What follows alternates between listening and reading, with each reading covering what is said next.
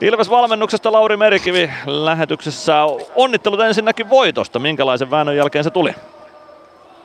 No niin kuin kaikki näki, niin kyllähän se aika, aika kova väännön jälkeen tuli. Et, tota, et, et, et, toka erä hyvä.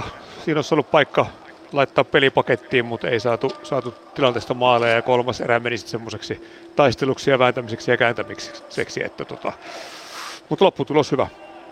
Niin kuinka tärkeää se oli, että nyt se vääntäminen ja kääntäminen tuotti voiton tänä iltana vähän vaikeamman jakson jälkeen?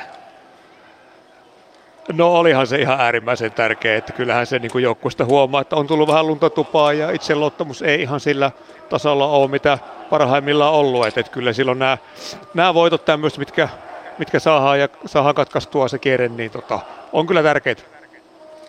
Kuinka ison hymyn nosti valmennuksen huolille, kun Niklas Freeman kävi tinttaamassa voittomaalin tuossa ensimmäisen erän lopulla. Nikke ei tällä kaudella vielä maalin tuossa ollut onnistunut. No kyllä lämmitti aika, aika paljon mieltä nähdä Nikke tuulettamassa, että, että on, on niin hieno kapteeni joukkueelle ja hieno urheilija ja ihminen muutenkin, että, tota, että, että on päässyt hyvin paikoille kauan alussa, mutta tota, ei kautta ilman maalia. Ei kautta ilman maalia, se on ihan ehdoton klassikko. Näkikö joukkueestakin sen, että joukkueestakin tuntui hyvältä se, että Nikke sai ton onnistumisen? Kyllä varmasti. Mä uskon, että joka ikinen tässä joukkueessa ja tämä joukkue ympärillä oleva ihminen niin oli kyllä erittäin onnellinen Niken puolesta. No, otetaan kiinni tämän ottelun pelilliseen antiin. Mitkä on niitä asioita, mitä pitää parantaa ensi viikkoon?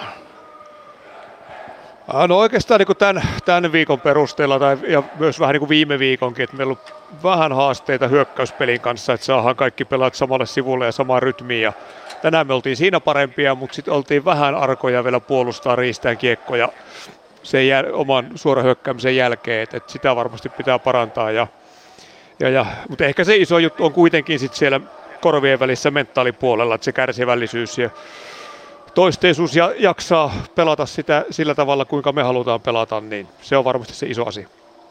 Kuinka iso tasapaino hakemista se on hyökkäyksen ja puolustamisen välille, kun tässä on puhuttu aikaisemmin, että puolustuspeliä on laitettu kuntoon ja nyt mainitsit, että hyökkäämisen on pitänyt olla parempaa ja tänään se sitä ajoittain olikin, niin kuinka iso sellaista balanssihakemista se on näiden kahden välillä?